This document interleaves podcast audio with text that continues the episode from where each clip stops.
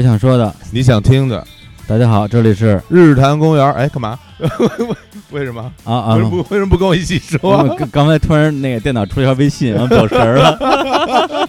没事没事，这这这这让你说，好吧，就这么着吧，好 我本来想加入的，就是啊本来想一起喊一下。啊是吧？啊，那重来一遍。行，现在开始啊，说啊，日坛公，啊太不齐了。还没轮到你说话呢，我们俩得隆重介绍一下。来来，对对对嗯嗯，啊，对啊，不从哪说说呀？我想说从的，从哪儿开始？不是，他说 介绍我，这节目路费了，就完了完了。完了完了完了完了啊！好好好，来我们啊介绍一下，隆重介绍一下啊！对，今天啊，我们又又又来到了这个风和日丽的春暖花开的上海。对对，天气非常好。嗯然后我们这个又又又来到了一个酒店啊，对开房，开房，我们管它叫静安寺 studio，每次都不一样啊 每。次都欢迎 studio，都北京安特别洋寺，啊，嗯对，然后录一个节目。然后今天这个房间里面嗯啊，一片春光，嗯，春光乍泄。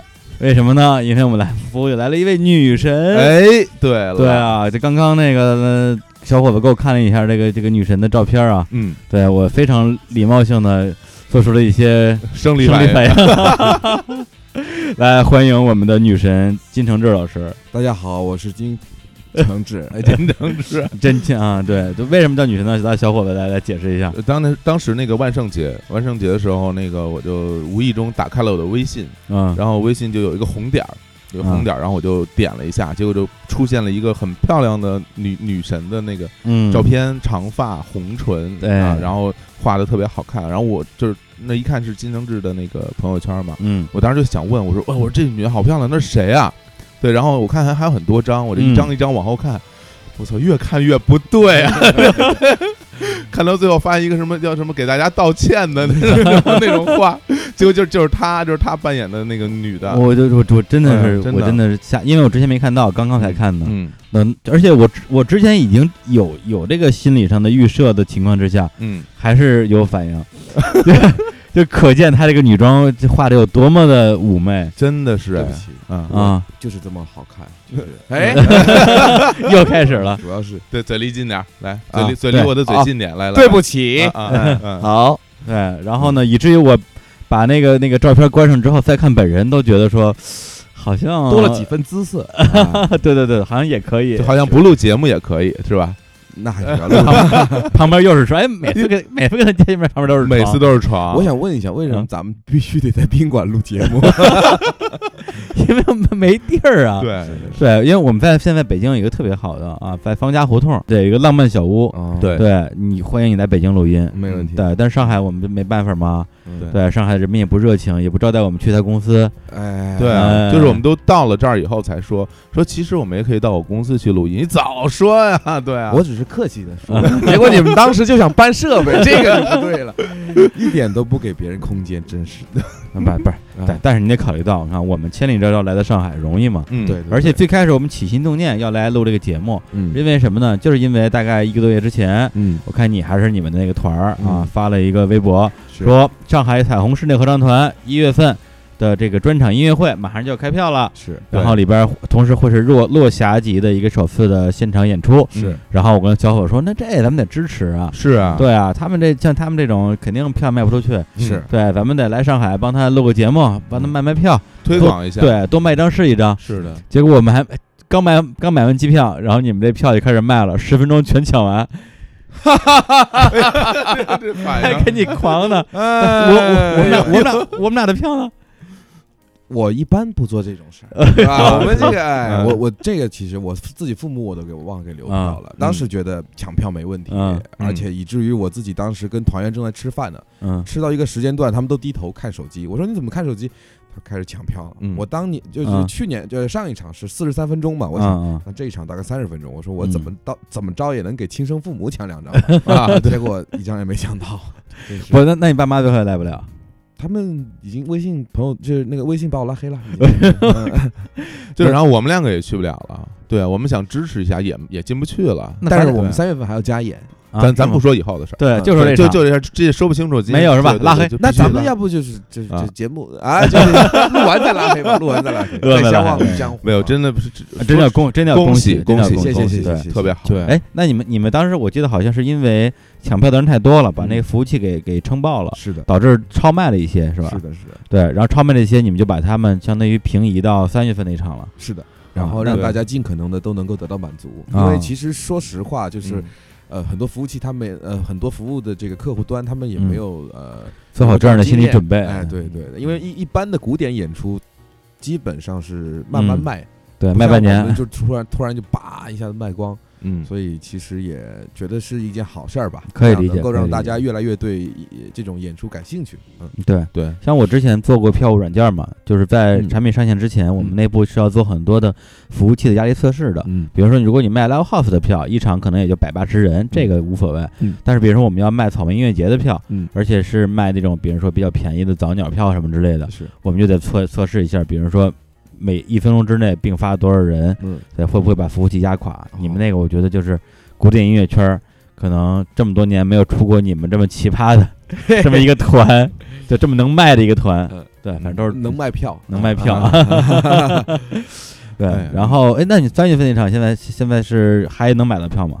呃，能买，现在还没有开票，还没开票时间刚刚定，然后我哦，估计是咱们节目播出之后的那几天就差不多啊，那需要我们俩自己亲自去抢票吗？那我给你们去抢吧，抢到抢不到再说吧。抢不，亲生父母跟再生父母是吧？这就想不到真拉黑。嗯，没关系，对，真的，哎，咱们嗯一月份那场，咱俩就门口门口等等找黄牛，肯定啊，对啊。那是必须要来的，对，找黄牛说对你你这这原价多少钱？两百八，我扣四百八收了。对对，怎么样？支持吗？我跟李叔刚才说了，如果是如果是没有买到票，我杀嗯两人。没有那个实在不行呢，就是还是找上次那个化妆师，对吧？然后给我们俩化化妆，哎然后扮成那个女团员，嗯，然后上台，哦对我们这站在站在大家那个团员中间儿里面，对而，且站女团员中间，光光装尾不出声我儿。哎们在台上听可以吧哎，万一观众说要退票怎么办？对好吧，，那行，那我们这个广告也不用打了，嗯，人家票也不愁卖了。就是啊，那我们这期节目也就差不多了。广告节目是吧？广告节目，那行，那我们嗯。正式进入这期节目的正题啊。哎，对，对，因为我们差不多应该是两个月之前了，嗯，十一的时候，现在是十二月初嘛嗯，呃，在上海录音啊，在我们的御花园 studio，对，然后当时拉这个这个金指啊，每一说金志，我老觉得像是在说那呃金志扬，金志扬，对，北京国安以前的主教练金志啊，你知道这个人吗？我知道国安永远争第一。对，然后呢，这个上次我们在这个御花园 studio 就说到说，哎，要邀请金志跟我们一起做一个长期的这严肃音乐的推介节目。对，对，然后我们特别期待，嗯因为我们对严肃音乐就是又有兴趣，又完全不懂。嗯，对，嗯所以呢，就是在百般催促之下啊，也是借着要给他打广告之名啊，我就约了这次录音。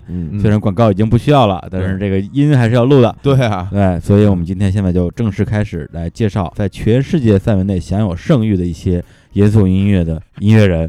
别给笑成笑成这样，笑成这样，感觉感觉占了很大便宜一样，不是？不是这样。嗯，小可不才，就这次嗯。定的这个歌单儿，哎嗯好像就是不是特严肃，不太严肃，没什么关系。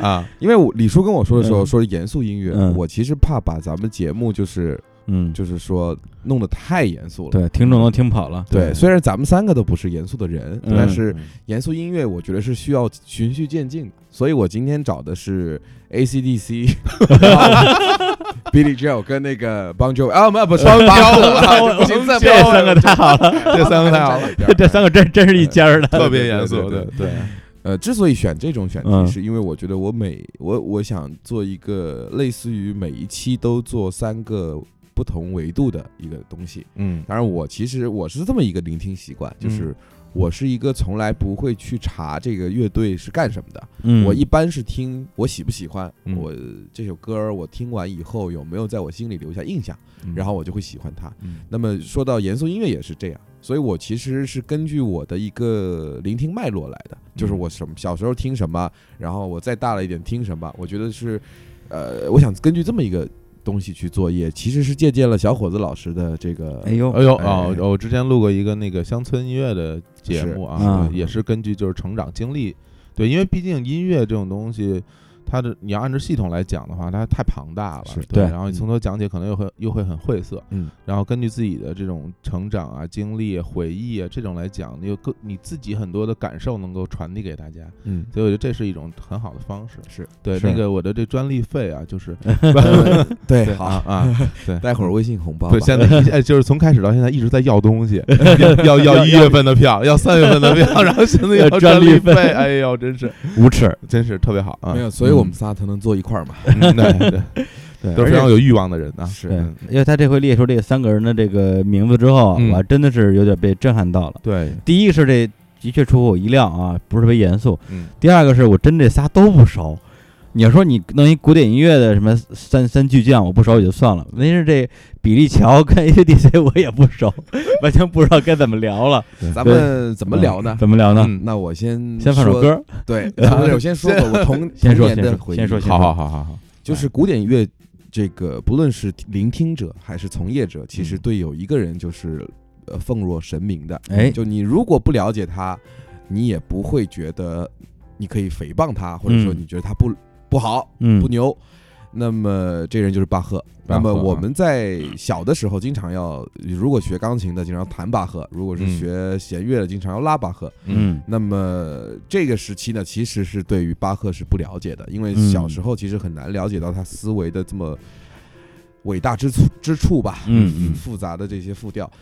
呃，但是你到了二三十岁再听巴赫，你又会觉得不一样哦，原来有那么多东西。然后到了四五十岁再去听巴赫，你会觉得哦，那么伟大。嗯我我今年呃十六，所以我还没有到那个、嗯，好，是我今年三十，我还没有到那个四五十岁那个阶段。啊你今年才三十，就是啊，哎，对，哎呀，真闷呢。这么哎呀，想起想起那张想想照片儿那张照片是吧？对啊，女神三二十六，啊，照片二十六。来，你哎，你接着说，接着说。嗯然后嗯，所以我就说我的习惯。小时候刚才其实我我们私下聊天的时候嗯就有聊到说，小时候学巴赫会不会觉得被打呀难啊？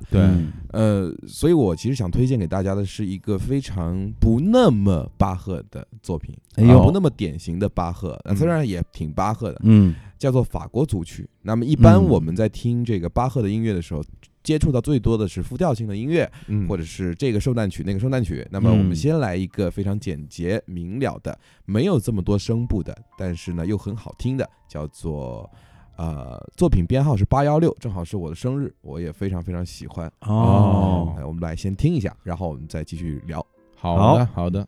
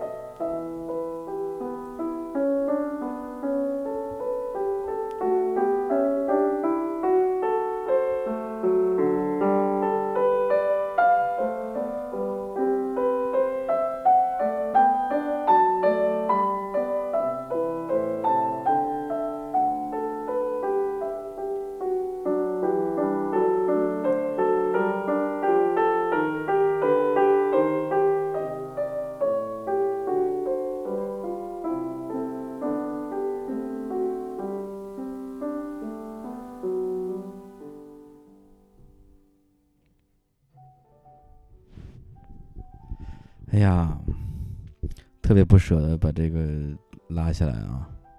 我之前呃有就是在那个看理想，呃就是优酷的一档节目出了一个专门的讲古典音乐的节目，叫《呼吸》。嗯当时我还觉得特别奇怪，为什么要给一个讲古典音乐的节目起这么一个名字？嗯那刚才就是在咱们这个开始播这个音乐，然后我闭上眼睛就认真的去听这个音乐的时候，就发现除了音乐声音，我只能听到自己的呼吸的声音。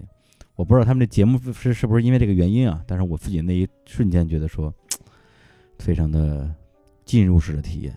这个版本其实是，呃，我其实不是市面上特别主流的版本，是一嗯。个那个前苏联的一个钢琴家叫吉尔利斯列斯他自己的一个版本。嗯。嗯，他其实是弹贝多芬出名的，因为嗯。古典乐它其实好玩就好玩在就是类似于是一个版本上千人演绎，对对，那每个人版本最快的也可以弹到三分钟、两分半，然后嗯。他可以弹到五分钟，甚至有人可以弹六分钟。呃，日文里面有一有一个单词叫“小春日和”，就是说的是，比如说像冬日里面的一种暖阳，就像咱们嗯今今天窗外的这个景色啊，就今天差不多。呃，这个八幺六的第一首就会给我这么一个触动，就是非常明媚的阳光的一个下午，嗯然后去感受这个自然的美好。那么它因为非常简单，就像我们听到的觉得好听。呃我觉得就是说，大家嗯理解的巴赫都喜欢给他冠以神性的这种单词，对对，觉得他伟大，他具有某一种精神，他很能够阐述，他像是上上帝跟人类的一种翻译官一样。嗯但实际上，我觉得就是说，如果你要去接触古典音乐，第一位的是得让你觉得舒服、对好听，能够让你平静下来。嗯所以我选择了这一个。那么我在练这首作品的时候，当时其实并没有一种。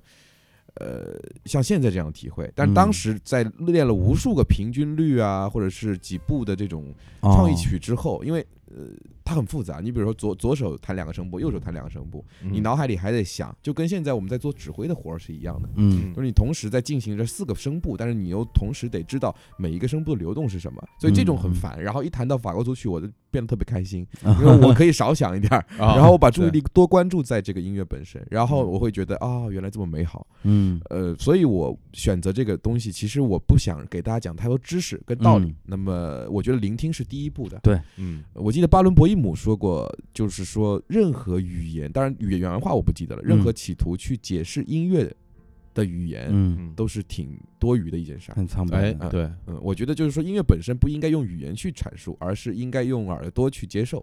嗯嗯嗯所以我才选了这么一首作品。对，而且刚才我有一个问题，其实因为我不会任何乐器嘛，哎，所以我就特别好奇一个事儿，就是当你去，比如说在钢琴上演奏一个曲子的时候，嗯你有多少注意力是在你的演奏上，嗯有多少注意力是可以去听自己演奏出的音乐的？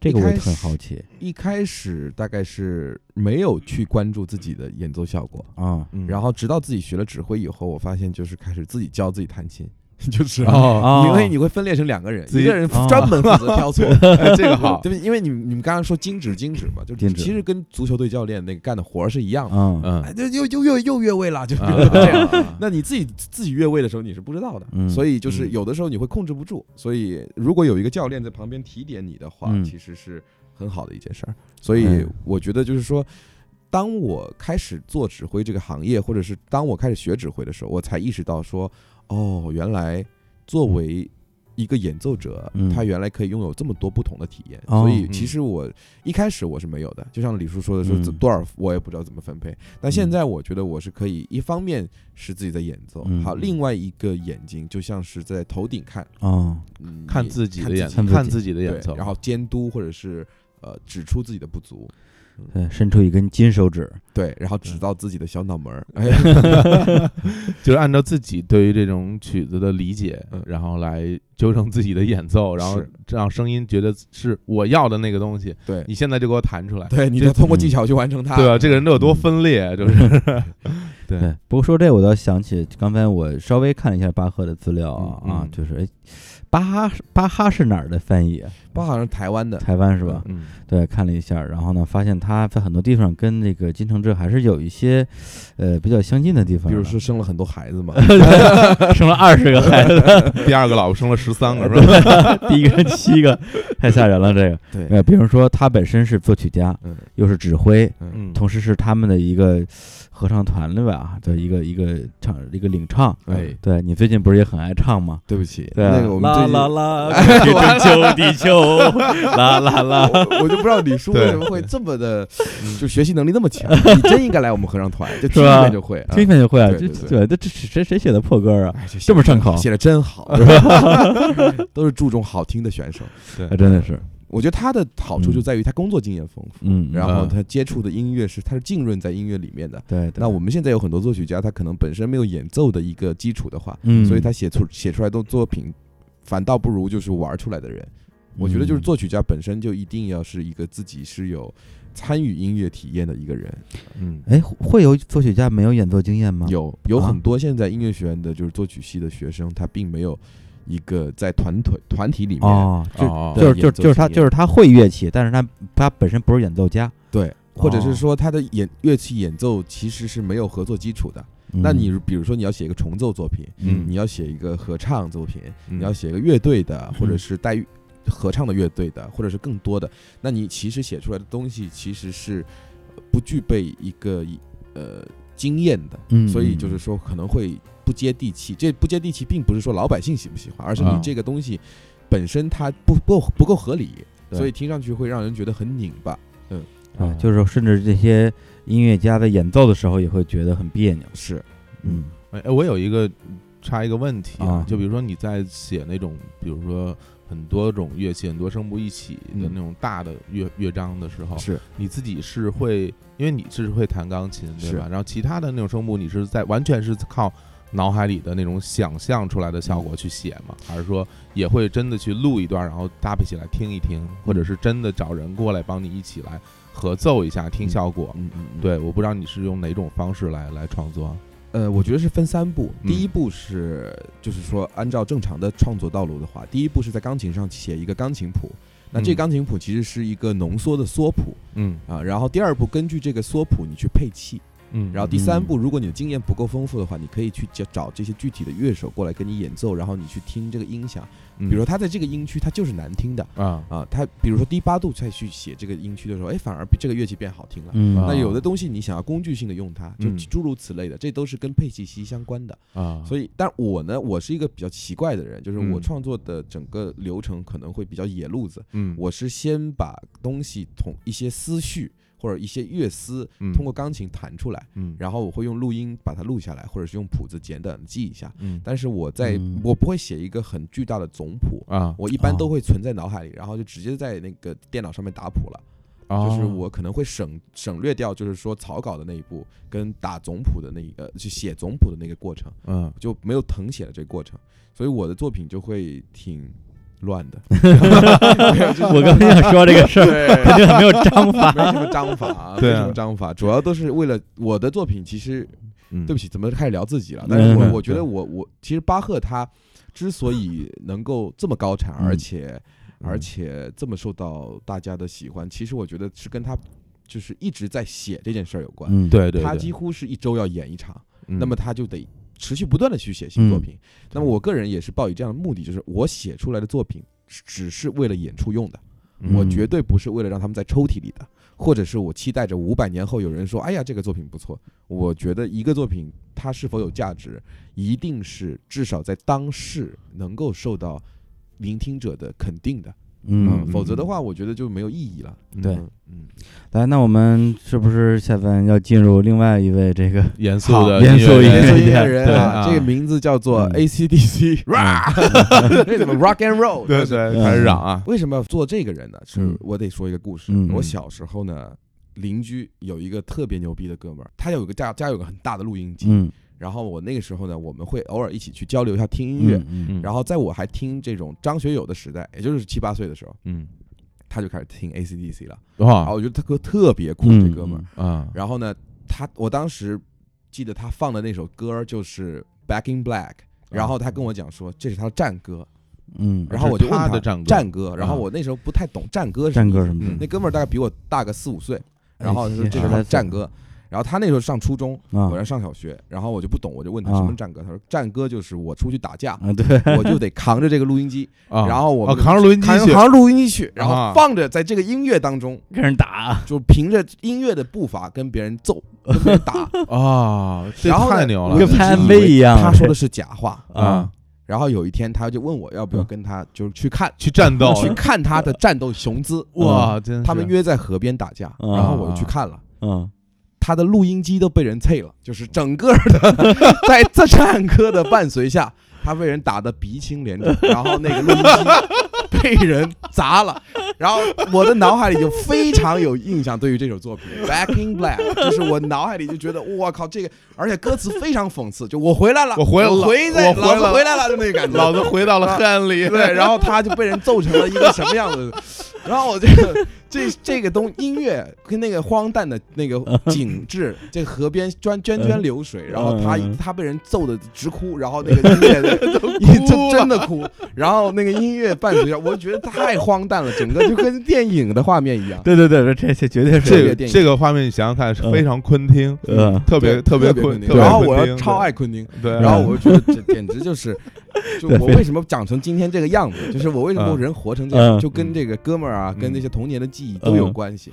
就这这个画面给我印象太深刻，对啊，我当时又不好意思，就是。放声大笑，嗯但是我的内心就已经完全就崩溃了。那哥们儿最后再也没有跟我说过一句话。对，然后因为对啊，录音机都被人砸了，对没有小时候有一个录音太太丢人，机太丢人了。是很牛逼的，那时候嗯那个电池超大号的，就是可携带的那种一号一号电电池，一号电池然后他就扛着，而且小朋友，你想那初一、初二的孩子，几乎是抱着那个录音机，嗯然后就被人揍成那样。他他以为他放的那些歌，然后大家会跟他一起来听歌，然后不，他觉得这就是战斗的音乐，战斗的为他在我面前演练过很多遍，啊。怎么出场，怎么打人。对，我以为怎么他真的出拳？是对，真是高手。当我看到那个画面，被打哭，对，所以对所以所以为什么金指今天这么红，嗯，还这么平易近人？嗯。那那时候就知道装逼变雷劈。那时候就知道这不好用，没用，这背景音乐这 BGM 是没有用的。所以我觉得我们可以来欣赏一下这听来来，我们经常这种严肃音乐，来自 ACDC 的嗯。一种嗨歌啊，嗯叫做啊《Back in Black》。好，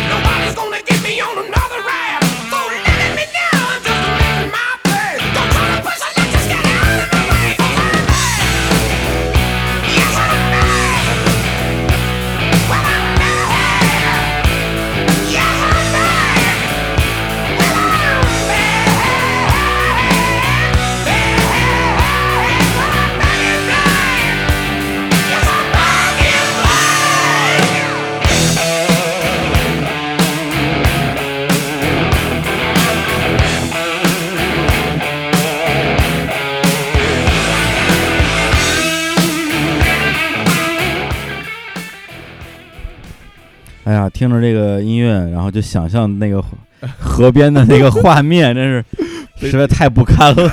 一个被打哭的少年，然后就说不要砸我录音机对，然后是不要砸那个，用温州话讲的，啊！温州哎，对温州怎么说？怎么说？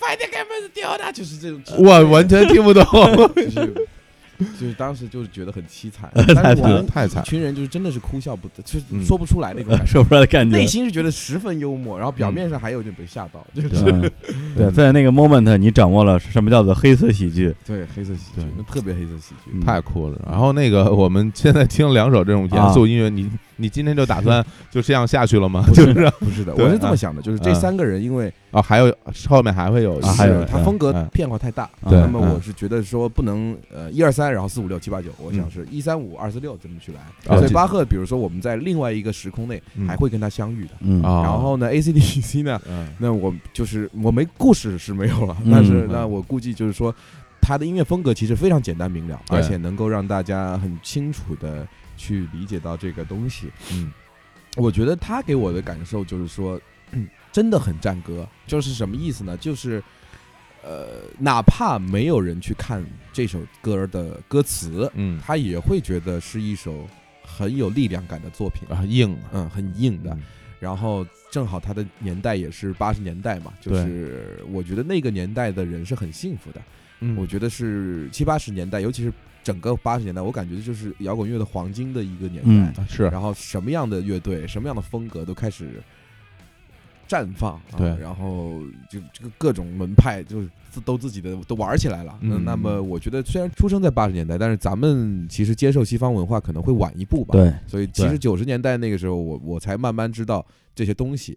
呃其实他们的故事挺好玩，就是就过了二三十年吧，应该是嗯又重新火了一把，就是因为钢铁侠，嗯啊对对对，又用了它里边的配乐，对。然后就有更多的这个国人开始知道 AC/DC。对。那我第一次真正的去买 AC/DC 的碟的时候，就是跟我记得我还留过一次嗯。言，就是我买 AC/DC 跟 Bon Jovi 的碟，在一个温州的一个穷破潦倒的一个画家，他住在一个破屋子里面，他每天就作画，但是他的主营的业务是打口碟，他拿哦。卖打口碟的钱来养他那个绘画事业，嗯然后他老婆也特别支持他，然后嗯。是一个武汉的哥们儿，然后啊之前之之前自己又是画画又是玩摇滚，然后就不知道怎么就疯了，来温州嗯。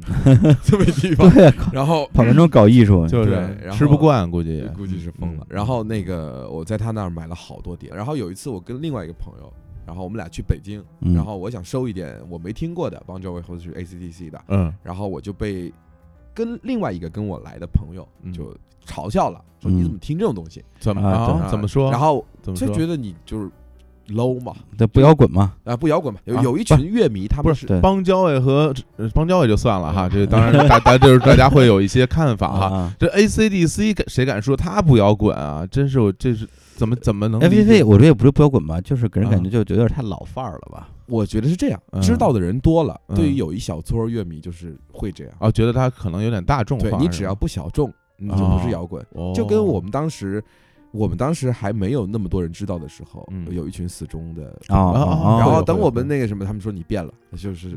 其实我们音乐会里面曲目几乎几乎没有变化。嗯那么，那我们也没有办法去面对这样的一种变化，就是说这样的人哪都有。哪儿都有呃我其实就是觉得音乐不应该分高低，然后也不应该分什么大众小众，嗯好的就是好的，就是呃嗯自越多人喜欢，我不觉得这不不对，所以我觉得那哥们儿反正我也没后来也没跟他有什么联系，后来他也没考上音乐学院，啊我也挺开心的。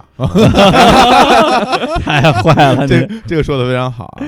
对，然后我其实那个 AC/DC 和邦乔维都是我个人嗯也是非常喜欢的乐队，嗯尤其是 AC/DC 是我我应应该是属于我那种排名应该能排进前五名的嗯乐队，这真的，因为我是因为我是一个非常摇滚的人硬汉啊，对对，大家可能看我的外形啊，各方面都能看得出来我是硬汉，包括说话都是哎，就特别摇滚，刚才没有 对，你那一下才有。对，特别摇滚的人。而且 AC/DC，我觉得他们嗯。因为作为一个呃少有的这种澳大利亚的这种这种硬摇滚的乐队呢。它里边的就是它的音乐就特别直接硬朗，歌词特别简单，是。对，反正就是就要么就地狱吧，要么就是 rock 吧，要么是烧火、杀人放火，反正就这些东西。而且是最让我印象最嗯。深的，我就是我觉得是他们哪点最吸引我，就是他们那个吉他手嗯。永远穿个短裤，是。他不是在穿一身那个学生服嘛？嗯，对，然后他就永远，然后很大岁数他还穿那个短裤去演出，那那种视觉冲击力，就感觉我靠，这太后来以至于我们后来就是我自己的乐队去演出，我也经常穿着校服去演出。哦，哦，对对，会穿着那种对对。对，初中，我会穿我初中那种那种就是运动的那种哦。服 去台上演出。哦，那真不嫌热。对对。很有意思，对，就很很有意思嘛。嗯。就是然后你看，你看这一个小朋友在台上嘶吼，嗯，那种感觉是真的不一样，因为他嗯。他最开始演出他很小，是。对他十五六岁那个时候，结果他一直到很大岁数，他一直都这样。对。嗯我决定，反正我之后的演出可能也会经常会穿校服。穿校服，这个好，这个好，对对对，然后因为一穿上就这是爆衣了对于一种青春的永永永恒的一种标志。对啊。我我最近看他们一场演唱会的那个视频，一群老头头发全秃了。然后就穿着短裤台上乱跑，就感乱觉跑对是从那个疗养院跑出来的，特别抓狂，有点像火云邪神那种发型。对，已经大家都已经这个年岁了，全是白发了，然后就穿着短裤台上蹦，然后下面的观众也疯了，就大家都是在跳，就是原地起跳似的。对对对，这摇滚的精神嘛，就是大家这种年轻人的那种热情，是对，一直要贯穿下去。少少说话多放歌，好，音乐们继续，节目啊我们，继续来哎说下一个，下一个。下一个，下一个。这笑话太老啊。啊，，这个这一位又是啊，就是我放这这年代一个比一个久啊，没有没有没有，嗯除了巴赫啊，就是。嗯，巴赫真久。巴赫真老，这巴赫真老，呃呃，这位老先生呢，嗯。今年七十好几了吧？嗯应该应该嗯是是六十好几，七十好几了啊。Billy Joe，那他嗯。这个人的红的年代应该是在。也是在八十年代，然后七十年代也也已经已经小有名声了。嗯嗯呃，我很喜欢这个人的原因，也是因为他的音乐也很简单，好听。然后他有嗯古典乐跟爵士的一些基础，对但是呢，他对外说自己是个摇滚歌手，对。然后这个点呢，就是，然后呢，摇滚圈的人呢就喷他，谁是这你还 谁觉得你是摇滚？对，就像像有一个乐队唱一首“你到底爱不爱我”，对，这这谁会承认你是摇滚反？正我不是你们那个圈的，我可以说，那个乐队是叫零点吧？对啊呃，是啊，我我零点乐队为中国的摇滚乐普及起到了不可磨灭的贡献。对是的，是的，对，对是的而且这种大型的团队演出，经常他们唐朝黑豹什么都在一块儿，是吧？嗯，对，嗯，是吗是？不是聊到一个很尴尬的话题？没有啊，嗯太好了就就我我因为我觉得 Billy Joe 真的就是处于这么一种位置，大家他就是他说自己是摇滚，但人家根本不说他是摇滚，人家就就是一个流行歌手，其实你就一个词儿 pop rock，对啊，不就就行吧，不就概括了吗？行吧流行摇滚嘛，很正常嘛，因为那时候啊其实对于摇滚大家的定义还很模糊，很模糊，而且嗯一直在演变。对，对，你就是你如果给现在的摇滚小孩儿，如果如果他没听过 Beatles 的话，嗯，你给他听一些 Beatles 早早期作品，I love you yeah yeah yeah，，这就是摇滚吗？嗯是吧？就是就是你没法跨越那个时代去说这个问题。对是的，是的，对，而且他即使作为一个，包括邦乔维他们作为一个这种所谓的流行摇滚的音乐人嗯，我觉得他拓宽了呃至少别人中国的大众对摇滚的视野。是对对，别人你可你从 Billy Joel 入门然后再听一些可能对。所谓更摇滚的东西，我觉得没有问题啊。而且我觉得顺着 Billy Joel 那条线，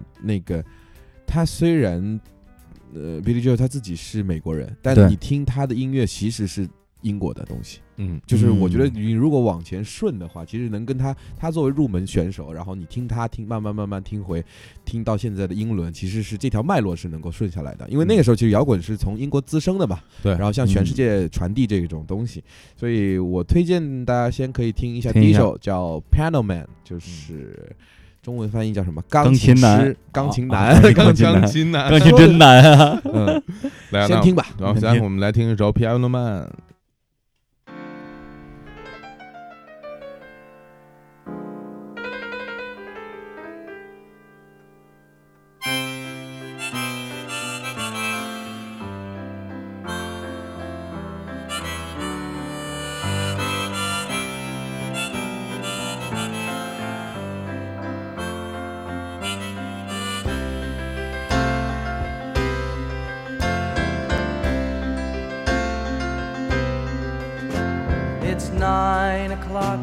A Saturday.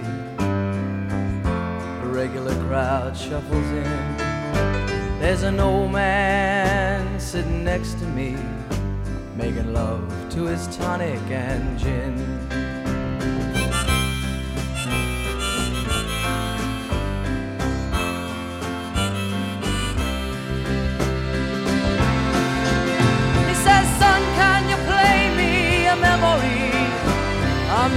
really sure how it goes.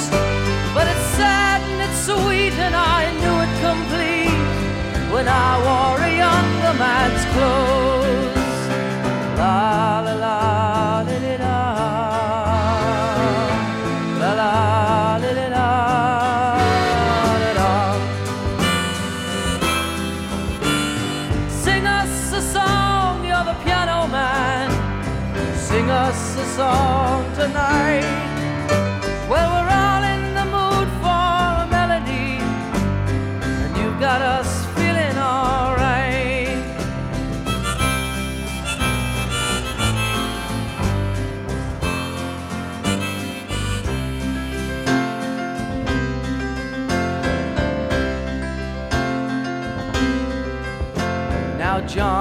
Bar is a friend of mine. He gets me my drinks for free. And he's quick with a joke or to light up your smoke. But there's some place that he'd rather be. He says, Bill, I believe this is killing me. As a smile ran away from his face.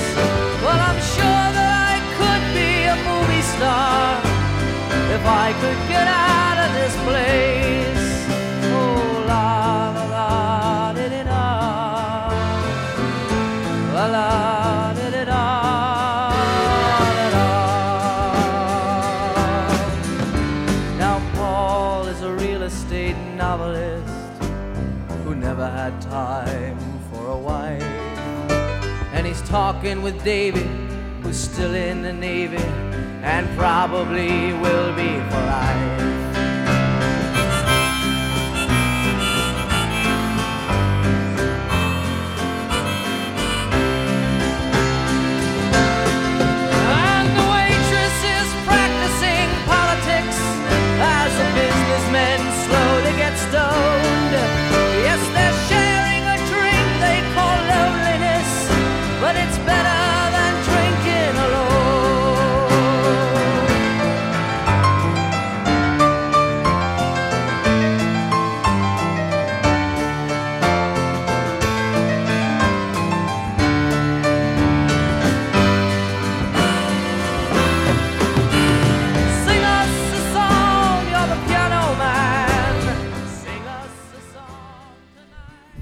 利乔啊，这个我他的专辑其实我以前可能正经听就听过一张，就是什么孟孟河那一张，对，封面是他的一个卡通的头像，然后胡子拉碴的，嗯，对，而且我还真是自己花钱买了一盘磁带，哦，然后呢，因为觉得封面挺酷的，嗯觉得一定好听，嗯。对，因为那时候也没有互联网，也没有很多资讯的来源让我来判断这张唱片是谁，就是看封面买碟，几乎不会买错。嗯，但这张我买的时候觉得真难听，觉得特别难听，所以我对这个人印象特别差。哎，不过嗯说实在的，就是我我听比利比利啊乔的东西特别少，真的呀因为因为正好我那个时候就是听听东西挺极端的，嗯包括其实现在也是，嗯我可能会选择很流行的东西嗯，就很很大众的东西去听，嗯要么我就会听一些非常的摇滚啊嗯或者朋克啊那些东西，是，所以在居于其中的这些东西，我好像就听的比较少。我觉得你们俩的定位都特别好，就嗯，因为正好我觉得他就是一个这样的人，对，他很中庸的一个存在。嗯但是呢，我为什么喜欢他的东西？就是嗯说我在一开始听到他的时候，我也不敏感。嗯一开始听他的时候，也是十几岁那会儿，也是那个像李叔说的，没有嗯这个互联网的时代，嗯基本是靠买碟。然后，呃，但是我是其实是什么时候重新对他感冒？是听了一首他的《And So It Goes》。嗯呃，先放那个作品不说，就是我们刚刚听的《Piano Man》，呃，那个，但小时候不懂英文，没有，就是现在也不太懂啊。嗯哼，呃，小时候不太懂英文，就是对于歌词没有太多的一个深刻的想法。嗯，然后现在看到他去写景，他去通过描写整个环境来表达自己的这个处境，然后对于人生的一种唏嘘，呃，还是能够引起很多人的共鸣的。包括他年轻的时候，他年轻的时候是是个帅小伙儿，嗯然后呢，呃，非常英俊潇洒的在弹着钢琴，一边弹一边唱。这人特别好玩，他演唱会就是一架钢琴，然后后面一个乐队不管，反正他就从头唱到尾弹着钢琴。然后到了他这个年纪了，还在弹着钢琴唱。当然当当当中这个整个人就是呃告别乐坛很多时间，然后又对，而且很奇很奇怪，刚我看了一下他的这个呃出生年份是一九四九年啊嗯，嗯。共共和国的同龄龄人啊，对，今年没有七十，六十七。啊六十七，然后呢，但是他一九九三年之后就没有再出过专辑了，是的，我也也挺奇怪的。是的，对，一般来讲，像这种音乐人，特别是像创作者。像像 writer 型的，都是老当益壮，对。越老越能唱，越老越能写，对。也不知道他什么原因。就是突然之间就这样然后他现在这个年龄，然后复出，重新去弹这个作品，嗯，重新唱这种作品，然后台下这种数万人跟着他一块儿去嗯唱，呃应该是对于青春的一种解读吧。嗯尤其是那句话，就是他唱到最嗨的那个地方，说 “Man, what you doing here？” 就是就是你为什么会在这里？就有一种嗯我大家都是在这个酒馆里买醉，大家都是在这个酒馆里面去寻找哦自己人生的意义。然后说，那你这么一个帅气小伙儿，你这钢这钢琴家，你为什么也跟我们一样落魄了呢？哦，就有一种这样的一种体会，但是讲的都很淡，每一句话讲的都很淡，这是我特别欣赏他的地方，就是他歌词不是一种，他是叙事性的歌手，然后写词也不是一种特别激烈的一种东西，嗯，但是你能够从通过他，呃，淡淡的一些描述背后体体会到他想要说的这个故事，所以这个我我感觉到就是在很多年以后重新去听他的作品，发现哎，这个人其实挺有想法的。不过这次还真是，就是通过之前稍微呃准备节目的时候啊，嗯。其实也没怎么准备了，嗯。就是听了听他在呃各个的音乐平台上嗯。就是播放量最高的一些歌，嗯。然后发现哎，就是就是他那梦和梦和一九九三年还嗯好像就是他最后一张录音室专辑，嗯那张我依然觉得很难听，对但是其他的歌其实挺好听的，对我其实挺好听的。对就就早期作品，对对，就说明当时我是就是买买错专辑了对，嗯包括有一首歌，好像前段时间用在了一个什么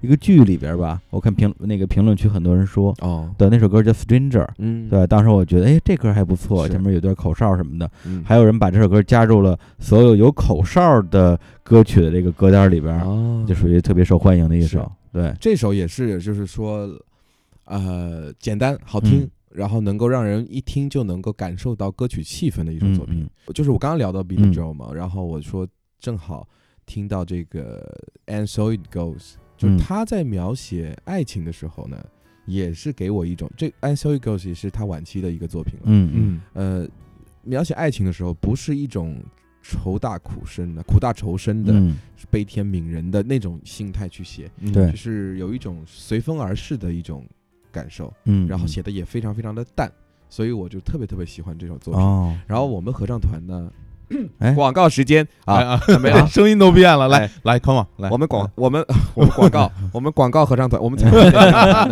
也会在今年的一月十四号演出这首作品，真的呀？哦，然后呢是合唱版的，啊哎呦，哇然太棒了。后这个作品变成合唱版以后，我觉得更更有它的魅力。啊。可以想象，哎，这么一说更那什么了，哎。我们又不能去看，我们会给我会想办法把啊那个录音给我们，对把工作人员的皮画下来，到时候录音，反正我咱们如果有下一期节目的时候，可以把那个录音再拿到这里，我们就是说不同时间自己去做一做一个有对比，点意思。哎也，挺好玩的不。过我现在真的跟刚才李叔嗯。提到他听的那个第一张的嗯。比利教的专辑一样嗯，就可能不是很喜欢嗯。这一点，我还挺有感触。嗯。就是说，很多时候你去听一个音乐人的作品，如果你一上来就听的不是他那么的代表他那么经，典的一点，有可能他会去尝试其他风格，或者说他在转变一些自己的创作方式的时候，你可能会觉得啊，这个东西不是很喜欢，是。那可能你就错过了。是，对，然后所以像这样的节目，我觉得它的嗯意义还是很大，就是能够给大家一种，就如果大家没有听过这方面的嗯音乐，是。给大家做一个推荐，说你从这边开始听，你可能嗯。就会听懂，或者说你会喜欢，这个挺重要的。就好像，就好像我我最喜欢的乐队，我最喜欢的嗯 U Two，嗯我最喜欢的 U Two，然后他的那张专辑，如果我第一张就听的是索罗巴的话嗯，我肯定不会喜欢上他。嗯对，就是一一个意思。嗯对嗯，结果你经常听听的是哪张然后第一张当然听的就是最著名的那张，啊那个就是精选了，那小孩嗯戴戴头盔的啊？那一张。精选啊那张对特别特别经典。对啊，那张就是特别特别好，我这每一首都特别喜欢。你这种精选而且 YouTube 也是会嗯容易给人一种错觉，就是嗯很多特别摇滚的人会觉嗯得啊，好像嗯怎么这种？对，但我其实觉得很耐听。我觉得他的特点就是耐听。这个乐队被后人再重重新谈起这个乐队的时候，会嗯是一个以以一种伟大的标签去标签。非常嗯非常伟大的一个啊。对，嗯，好，那我们要不然就放一首刚才那个金指说的他们要啊要翻唱的，要在一场我们看不到的演唱会上对翻唱的一首歌。对 And，so it goes。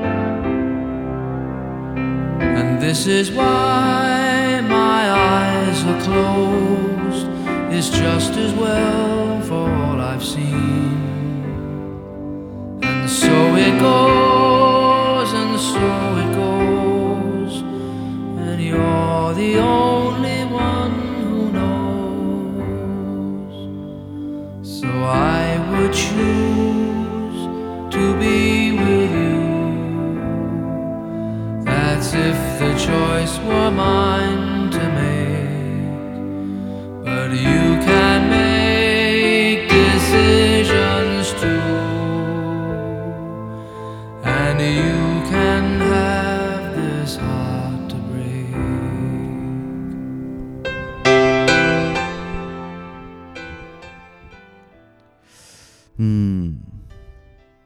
好听评价都是嗯，好听，然后也也说不出来什么东西，就说好听，我能说什么呀？嗯，对，所以说这种音乐节目不能让咱们俩来做。没有没有没有我这我真是愧为一个音乐人。不是没有没有，他刚不是说了吗？用所有的语言解释音乐都是苍白的，都是无力的。那这个节目没有任何意义了。我们就不再做一档只只听好歌不听话的节目就可以了。哎呀，来，嗯，我觉得他表达的其实是他的一种爱情观念，嗯然后，呃，我个人认为就是嗯。他这个时代，因为他是他比较呃年年纪已经比较大的作品了，有一嗯点像看破红尘的这么一嗯。个心态。啊，然后呢，类似就是我很多人在分手以后面对感情还是一种比较激烈的，要么是我我不爱你了，嗯。或者是我再去爱别人，或者是嗯。我对爱情失望了。对，没有，他就是说我我我会选择跟你去表达，嗯，但是我又怕我表达的时候，呃，太过激烈会吓到你啊。那么我觉得嗯这种表达其实。在经历过感情以后，对对感情的一种诠释，还是比较克制的。对，很克制，很克制。呃，我很喜欢这种这种对于爱情的表达，因为其实我们在情歌当中对爱情表达其实都是呃偏激烈的。对对，对，那行，那我们这个呃，节目还没结束啊，大家大家别别着急啊，我们这个今天这个讲讲这个严肃音乐，嗯是也就像一一种严肃音乐的曲调一样，我们用卡农的方式，哎呦，对哎，我们回旋着讲，对，我们讲从巴赫开始讲 ACDC，然后讲 Billy John，我们再往回讲，哎对啊对对，行，那我们现在再从这个呃比利乔回到 ACDC 啊，战歌啊，回到战歌时代。战，歌，哎，好，太乱了。别砸我录音机。好，这个我觉得咱们也就 ACDC，咱们就是用耳朵去表达，嗯。啊，咱们就少点评。然后嗯我觉得第二首嗯，歌儿，我们其实准备了三首，然后嗯。第二首歌让小伙子叔叔，嗯。不那小伙子 小伙子老师大爷挑一个。啊，我我我挑一个，啊，那我挑我肯定就挑我最喜欢的那首，哪首啊就就是 Highway to Hell。没问题。对啊，就是最最野的一首歌。其实这和那个 Back in Black 没有什么区别。嗯，对啊，一个是奔向地狱，一个是回归黑暗，反正就是就是他讲的都是这些东西。他们的音乐风格也就是大同小异。对哎然后咱们就战歌放起来。就 rock 对，嗯然后那当时如果你那个朋友如果他放到这首的话，估计会被打得更更惨。我还以为你要来个什么转折呢。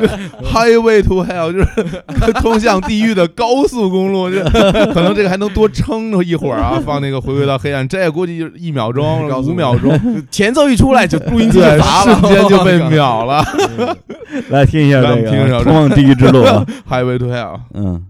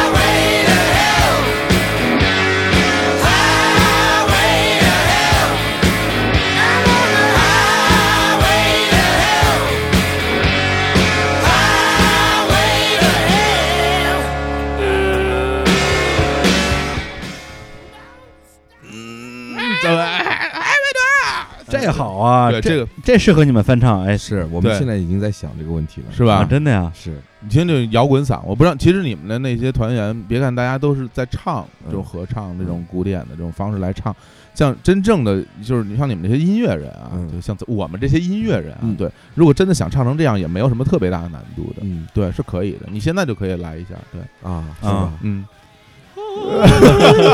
不对，这意思不对。我是希望我们团员呃，不是我们团嗯能够尝试更多的风格。嗯那这个我觉得是可以试试看的，对啊，可以可以尝试一下，甚至我们可以把它变成中文。啊，变成中文高速呃 不行，通往地狱的高速公路。太多。这个 ACDC 我多说两句啊，因啊为也这燃起了我的这种这摇滚人的这种热血啊。你不是为你不是你不是最最不爱听摇摇滚乐？我其实特我很爱听了，很爱听了。我最后之所以没有做成那种摇滚乐，是因为我技术不够好嘛。啊，对啊，吉他弹的不够好。其实像这种就是呃 AC/DC 这种这种硬摇滚啊，就是他们被分类为 hard rock，嗯。他们这种东西其实有一个特别大的一个特点，就是它有嗯。很明显的 riff，嗯。就是大家就是他会用和弦也好，或者这种旋律也好，它弹一段儿一一段重复的小旋律，嗯，然后它不停的在展现它，但它不是 solo，嗯。不是那种长段的单独排列那种 solo，嗯。它会一直有这种 riff 出现，所以这个东西在听起来是非常的过瘾的，因为他嗯。他弹这些东西的时候是特别带，因为一般都是在吉他手去编写一段这样的，嗯。像刚才这首歌里边就是当当当当当当，就是这类就这种东西，嗯。还有像嗯。呃跟他一样的像像那种什么齐柏林飞船，嗯。对，然后有也有很多这种玩意儿，嗯。还有包括其实有很多这种不是硬摇滚的摇滚队也会擅长写很多这种 riff，特别好听。比如说嗯。像大师特别喜欢的《恐怖海峡》，恐怖海峡，《恐怖海峡》里边他最著名的那首歌那 Money for Nothing，嗯。然后他的里边那个 riff 就特别好听，噔噔噔噔噔噔噔，然后就一直在重复这种旋律嗯，然后配上他那种非常激烈的鼓点儿，还有嗯。非常狂野的那种就是 bass line 在那儿一嗯铺，所以这种东西听起来像年轻人不可能不会，就是不可能不兴奋，嗯，听起来就像大家，是 听起来就是，其实我我我在想，我在想嗯，这可能你的那哥们儿他自己在家在听这个，就那对方那帮人也在也在听，对，然后人家那边是听完以后特别嗨，就就出去了，他还得到现场才能嗨起来的，对方可能听的帮招伟，对方听的是男儿当自强，那个唢呐一出，对方 舞都已经练完了，那个 在家都什么舞过狮子了，是不是？直接来干你了，直接来干，你这还要到现场还要放一下还。得 warm up，结果对，还还对，这这准备时间太长了，前戏太长，这肯定是不肯定是不行。对对对，但是但我但我其实特别有个疑问，对啊对，但疑问你不用回答，对，啊因为这因为就是说这跟严肃有有什么什么关系？并没有什么关系，对，啊只是你喜欢的，对，这只是喜欢，因为我本身不是一个特别严肃，严肃的人啊我觉得就是嗯，呃慢慢来，然后我下一期如果有下一期的话，嗯就没有观众投诉，我看悬了，我 非常危险，非常非常危危。险啊！我是想准备大概有两个哎呦。作曲家，然后是比较偏严肃向的，哦。来一首。那另外一首我就可能会找更偏激的，啊，嗯，没有没有，那是丽莲曼森，啊。就就就 连曼森，你要化着妆来是吗？没有不你你化成那样可以，对。啊，我觉得我下一期会挑这种，就是说，嗯。嗯，因为我想觉得这次巴赫的比较重嘛，对会挑两个，就是说轻一点的，就是相对于这个话题轻一点。嗯嗯，那么下一次我会挑两个轻一点的作曲家，嗯。就是可能更有风，呃，更更平易近人一些的，哎，然后再哎。挑一个特别特别冷门的那种奇怪的另类的音乐，也是你喜啊欢的那对我喜欢的这种风格。对。可以，大家其实很多人会觉得，就听到很多摇滚嗯。乐乐手，然后会觉得他们都是野路子啊什么，其实真的不是呃，大量就是大部分的这些摇滚乐手，他们的技术非常好，而且他们都是很多时候都是学这种就是传统音乐出身的。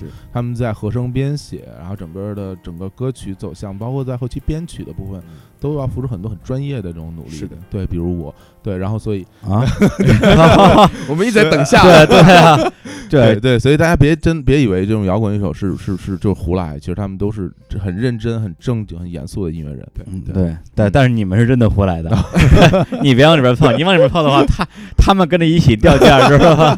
好吧，好吧，来来来，还是我们进入我们的今天重头戏。哎，巴赫时间，我和呃李叔都非常的感兴趣，对没错巴赫整个人他整个那种创作技法，嗯，就很多很专业的东西。来来说点我们听不懂的。对，对，嗯，巴赫他实际上他为什么会受到后人追捧，嗯或者说不应该不能说追捧吧，应该嗯尊敬。嗯，对他其实是我们经常提到巴洛克音乐，就是对巴洛巴赫其实是巴洛克音乐的代表。嗯那么巴洛克音乐实际上它是一个华丽的。我们经常提到巴洛克这个词，对。我们首先想到的是很华丽的东西。而且它不嗯。光是音乐风格，它也可以是一种建筑风格、视觉风格。是的，是的，因为这个欧洲好玩的地方就在于我，比如说文艺复兴，嗯，音乐里面也有一个时期叫文艺复兴。对。那么它永远是像建筑、呃绘画走在前面，然后音乐紧紧跟上，对。对，然后印象派也是音音乐跟上就这样。那么嗯之前的人声音乐，由于它乐器没有得到一个很大的发展，戏剧啊这些都没有得到一个很大的一个突破，所以以呢，人声跟乐队的对抗并不没有像巴洛克时期这么强烈。嗯你比如说以文艺复兴时期最著名的。呃，风格或者说最典型的风格而言，它是最为人知道的关于合唱这个词条是嗯无伴奏的这种复调型的音乐。嗯那么到了巴洛克时期，尤其是巴赫时代，它进入了更多有乐器伴奏的啊辉煌的这种呃音乐形象出现。那它其实、呃，我们挑小的事情来说，那么。我们可以从钢琴入手。那比如说，大家问说巴赫最著名的是什么东西呢？我觉得每一个作曲家都写的写过复调作品。那么很多复调是对。复调是什么？啊，这边的李同学就问了，嗯。到底什么是复调呢？哎哎，嗯。我们简而言之就是说，不同的人在说不同的话，但是合在一起呢，嗯。又是一句大的话。嗯，就比如说你在说的是我今天晚上想要吃饭，嗯。我今天晚上想吃饭，然后小伙子老师说的是嗯明天早上我要去买一只鸡，哎，然后嗯。我说的是小心一点。小心，一点。对，比如说我说这话 小心一点，小心一嗯点，小心一点。再小心一点。我会我啊会的啊啊然后这时候门口的李大爷说嗯：“嗯。你们仨都有病。”哎你说，然后他不同的、不停的在重复的这个动机，嗯。说说一会儿，李大爷开始说你你说的话，嗯，然后我开始说李大爷的话，嗯。但是我们四个人永远不停的在说这些话的同时，嗯。凑在一起却又是一个非常完整完整的。然后那个，比如说别人观感看上来就就觉得这群人有病，比如说得出的是这个结论，嗯。那这是整个一个主题。嗯。那么还有主题，嗯。有答题，也就像是我们对对子一样。哦所以经常有人跟巴说巴赫的音乐是数学嘛，数学对呃，或者是说呃经过精密的计算。那实际上复复调音乐它就是这么一个存在的形式。嗯那么我们如果让再让大家去更平易近人的去听一下什么是复调音乐呢？实际上，在这个赋格的模仿当中，呃，感觉身体被掏空当中这一嗯段，它其实就是嗯在模仿这样的一种风格，就是说。我真的爱我爱对 有一个人做哦就是怎么样，我怎么样，对就大家七嘴八舌的感觉，七嘴八舌的感觉，而且呢，每一个人有自己的话，然后呢，合在一起呢，又变成一句同样的话。那么它的和声也是非常清楚的。对那么我们去入手去听巴赫的复调音乐的话，其实最好最简单的钢琴入手的作品是去嗯听它的平均律。嗯啊在古典音乐圈有这么一句话，叫把巴赫的这个平均律的这一本书叫做呃旧约，然后啊旧约旧对约然后把旧约贝多芬的奏鸣曲集称为新约。啊啊，这也是一家之言，啊呃可以证明他们两本这这两本钢琴曲集，或者说这两部著作在钢琴历史上，呃，重要的地位啊地地位啊，所以像有点像科学圈的牛顿跟爱因斯坦的这个地位是吗？是的，就是说，这哎这个类比我觉得特别是吧对嗯，就是嗯巴赫就是真的就是最基础的人对最基础的力学基础，是，然后爱因斯坦真的像贝多芬一样，他他他让这个音乐进入了新的时代。对，所以，嗯，大家为什么喜欢巴赫？他就是一个巨人，然后所有人是站在他的肩膀肩膀上继续往上爬。嗯那么，像不同时期的人也对巴赫做出了非常伟大的贡献，比如说莫扎特，嗯。他回过头来去向巴赫致敬，所以他的安魂曲嗯。也是模仿巴洛克风格去演去写的。那么像门德尔松，他是重新演绎了巴赫的马太受难曲，嗯。然后让这个这部作品又得以受到大家重视。也就是说，后世的许多在当时已经非常成名的作曲家，嗯。他们会回过头来向巴赫致敬，会回过头来重新演绎或者指挥或者是排练巴赫的作品。嗯。所以他在这么几百年时间内经久不衰，嗯而且呢信众是越来越多。然后我现在要下面要推荐的这个嗯作品，实际上是巴赫的这个马太受难曲里面的一段。这一段呢是重赞歌的形式。那么重赞歌是歌是什么？宗教改革以后我们可以看到的这种音乐形式。我们可以这么去理解，嗯就是四部和声，然后四部一起去做一件事儿，啊，它不是复调性的，哦，不是那么复调型的，然后是四个声部一起去向前推进的。嗯。那我们把这个叫做重赞歌。如果是嗯。简而言之跟大家去解释的话，那么这个作品没有像马太受难曲那么般的受欢迎，嗯。但是约翰约翰受难曲对于我而言有着非常奇妙的体验的是，嗯。我小时候听这个作品也是一样，没有嗯。任何感受，对。只是觉得哦，这里有一个东西啊，那个时候有人旁白，这个时候有合唱。嗯但是等我到了就是这今年啊，嗯约翰受难曲来上海演出，然后呢，是谁谁来演出的？德国的一个团，德国一团嗯啊然后呢，而且推荐大家听巴赫一定要听德国团唱的，德国团唱。啊，对，然后因为因为他是德国人，对，这理由。对啊，嗯这这这是有道理的。这是，有道理的。啊，对。因为我觉得德国团唱德文歌还是非常非常厉害的。当然，嗯。德国团团唱什么都好啊，嗯。他们平均的演绎能力特别好。然后呢，整个约翰受难曲给我最震撼的嗯。就是他最后一段重赞歌的演唱。嗯。他从非常非常轻，当时整个上交的厅里面，从我们音乐术语叫 pianissimo，然后你可以如果是一个一个一个 P 叫 piano，嗯然后如果你嗯。十个 P 就是 P P P P P P P 嗯 P，十那你可 P，十想 P 啊，啊，对，嗯就是非常非常轻，嗯，然后从极轻，然后慢慢慢慢做渐强，然然后一点一点的渐强，一一直到你感觉到你被那个合唱所吞噬，嗯，然后到最后太阳出来了。然后到最后就是整个阳光万丈，因为他准本身他最后说的这个主题就是上帝的主题。我当时在没有看字幕，没有看两边的字幕机，没有打开我的歌词看中文翻译，什么都没有看，我只是呆呆的看着合唱团的那个瞬间，哦，我当时内心的这个台词就是我被拯救了，哇，所以那个瞬间其实对我来说特别美好。就看到了万丈光芒啊，就是万丈光芒。从这个人的内心，从他们的合唱团员的身上嗯发发出来。发出来而那那种体验我，我其实听了很多版本都没有，啊。但是在现场那个渐弱到，呃，那个弱到嗯。极强，人生的控制力已经达到了极致，然后给我非常好的一种体验。哎呦太好了，说的我都马上就想听。说的我特别去想，就是说未来多花一些时间去现场听一些像样的合唱团的演出。嗯，这这像样像像样的合唱团什么意思啊 尽？尽量就少去。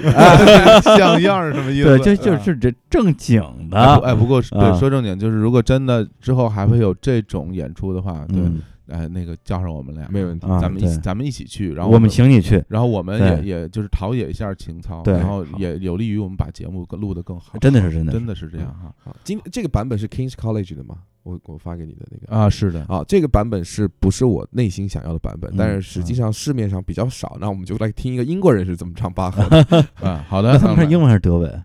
我我还没听这版本。来听就知道好，了来。听一下。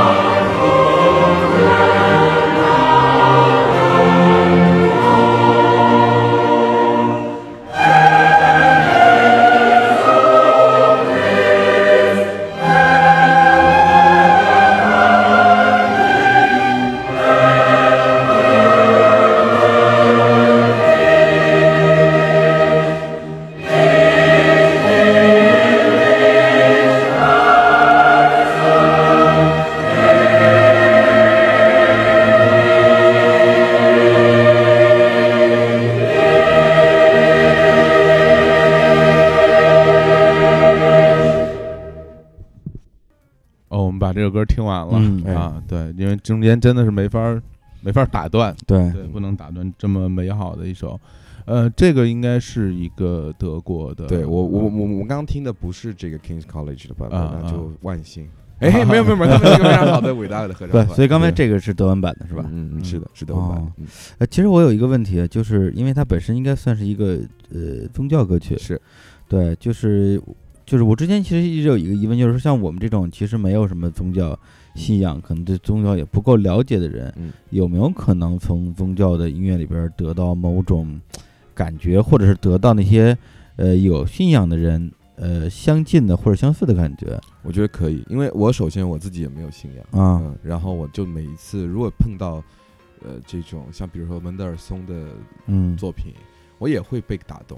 然后，嗯，嗯谁谁谁的清唱剧唱完，我也会嗯很感动。呃，我觉得音乐是相通的，它能够传达一些人的旨意，给我们闪光点。嗯，那我觉得我自己平时就比如说我写的《静光山沉寂》，对我刚刚就想说这个，嗯你一个不信佛教的人，对。写了一个佛教歌曲，对。那么可能别人也会觉得能在里面捕捉到点什么，嗯。所以我觉得这个东西其实是很很奇妙的一个事儿。嗯，所以我我我自己作为一个没有信仰的人，但是我听到好的宗教作品，我会感动。嗯。其实好，其实欧洲应该这么说吧，整个古典音乐发展史上，伟大的作品几乎都是重要作品。对对，所以，呃，嗯我们无法摆脱它的这个、嗯这个词条，那我觉得就不如去享受音乐。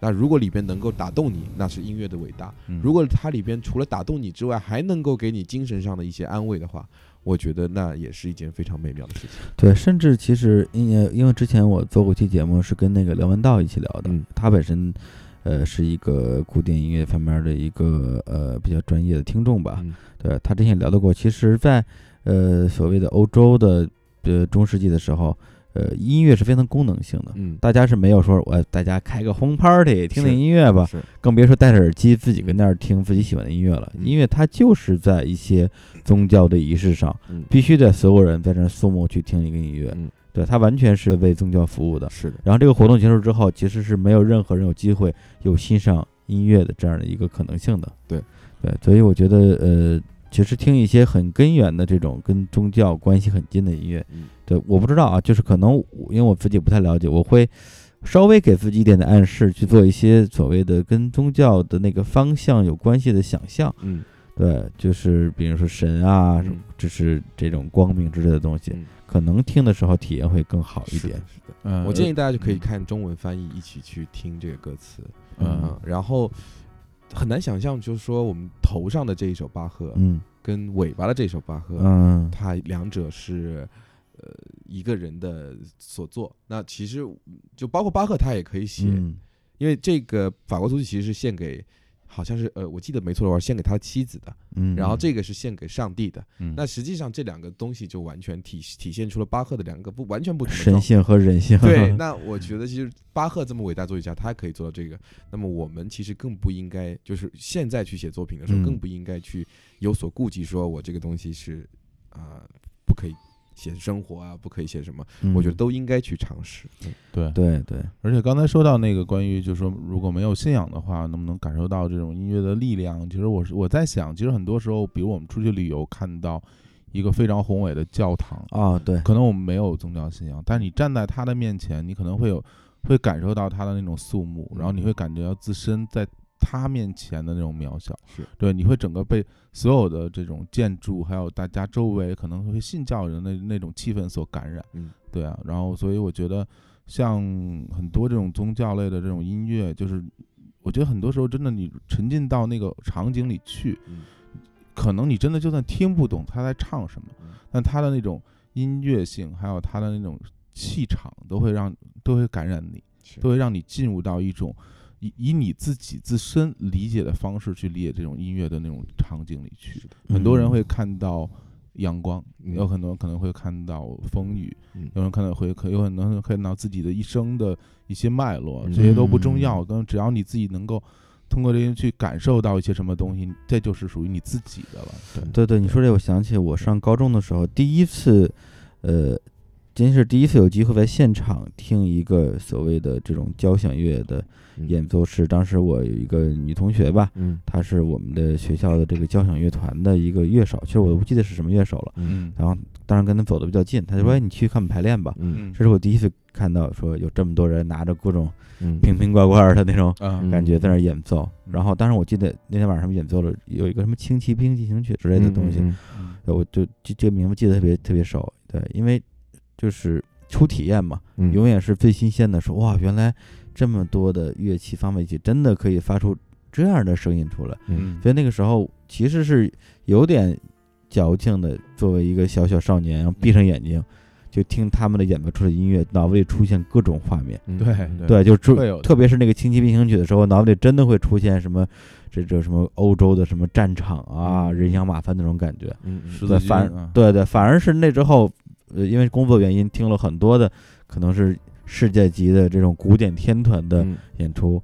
对，因为但但因为那时候是很工作的一种状态，嗯对，反而就是没有最开始的那种，是对，可以完全放下自己，然后去去去冥想、去想象的一个状态。嗯对，还是就欣赏音乐的时候，还是需要去平静下来，整个人融入进去，然后可能就不再去想说我来这儿是为了我之后听完了还要再写篇稿对。，当时我去听那些那些团的脑子里，我在听的时候脑子里只有一个想法：对这怎么写呀？我听不懂 对呀，我什么都听不，懂，如果你怎么写如？果你想着这个的话，肯定是没有办法。对，这歌叫什么名儿？也没也也没人报幕。没办法把自己投入进去听的，对，所以所以到时候让我去跑这个就是一个错误。绝对是个错误。哪怕我就睡着了，都都可以。我觉得就是尝试嗯去音真的吗乐厅里面尝试，去尝试嗯尝试我觉得要要进去。我记得我第一次去音乐厅就是属于趋趋近于睡觉的状态，哦，然后现在就是属于趋近于要骂旁边人不要睡觉的状态。当然不至于啦，就是说会趋近于不会睡着的状态。就是我哦觉得这是需要培养的。对，而且而且我嗯。分享一个有趣一个有趣的事儿吧，嗯。就是因为我在上高中的时候是呃吹管乐，我们学校有个管乐队，然后我负责吹什么管儿的？长号嗯。长号的哦部分，然后从最开始刚开始学，然后大家都是从零开始，去嗯一起来学习这些都是管乐的话，嗯那时候。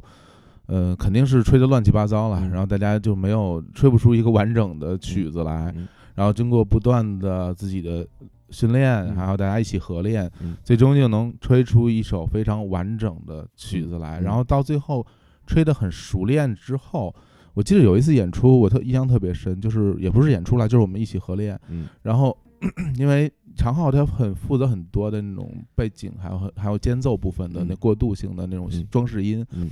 然后我就在想，就这么这么好听的一首曲子里面，嗯。然后马上就要出现的那个装饰音就是我演奏的，就那个时候你会有特别大的满足感，嗯，对，因为它是整个整个这个乐器，这个乐曲到这个地方是很漂亮的一个闪一下的时候，然后就由你来贡献你的力量，对，所以我觉得这可能就是学音乐的人或者说嗯会演奏人他自己的那种嗯得到乐趣所在。对，所谓锦上添花，你就是添上去那个花儿。对我就是牵线搭桥，对，而且刚才我觉得那个金指说的关于听演出睡觉的这个体验，我也特别的啊有个人心得啊。像上次我去听你们那个音乐会嗯，对，因为上半场是崔巍老师的作品嘛，嗯，下半场是你的作品嘛，然后你就下半场睡。没有，其实我上半场睡的，嗯。对，然后到了你的下半场的那个泽雅集的时候，我醒过来的，嗯，对，但是嗯，我经常在节目里说一句话，能让我睡着的音乐都是好音乐，对，所以还是 还是崔老师的比较好，真的真的。好啊，行，那我们最后再带来一首这个巴赫的音乐啊，你嗯。准备的是哪一首？就是也是我们八幺六那个第一首，第对一首。816呢嗯。我们找到了一首爵士版的。哦。很多人欧洲的爵士乐团啊，爵士乐手喜欢改编一些听上去很严肃的嗯。巴赫的作品。那么嗯。我们来听一下他改编的版本，也在这种这这句话应该不是我说啊，你嗯。你说吧也在这样美妙的音乐当中结束我们今天的节目。讲话了还，呃然后我们下期会给大家不同的体验，嗯，好然后我下期会多说一点嗯，呃学术一点的东西。学术一点的东西，对对对，也是因为慢慢来嘛，一一上来板砖拍得太硬，可能会头晕呢。对，好吧，那我们就在这首爵士嗯。版的巴赫的这个什么歌啊？对，法国组曲第五套，法国组曲第五套啊八幺六的这个音乐声中结束我们这期节目啊嗯。对，要跟大家说拜拜。然后也期待下一次在上海跟那个金哲的录音，哎，哎对，好的，好好，好拜拜拜拜。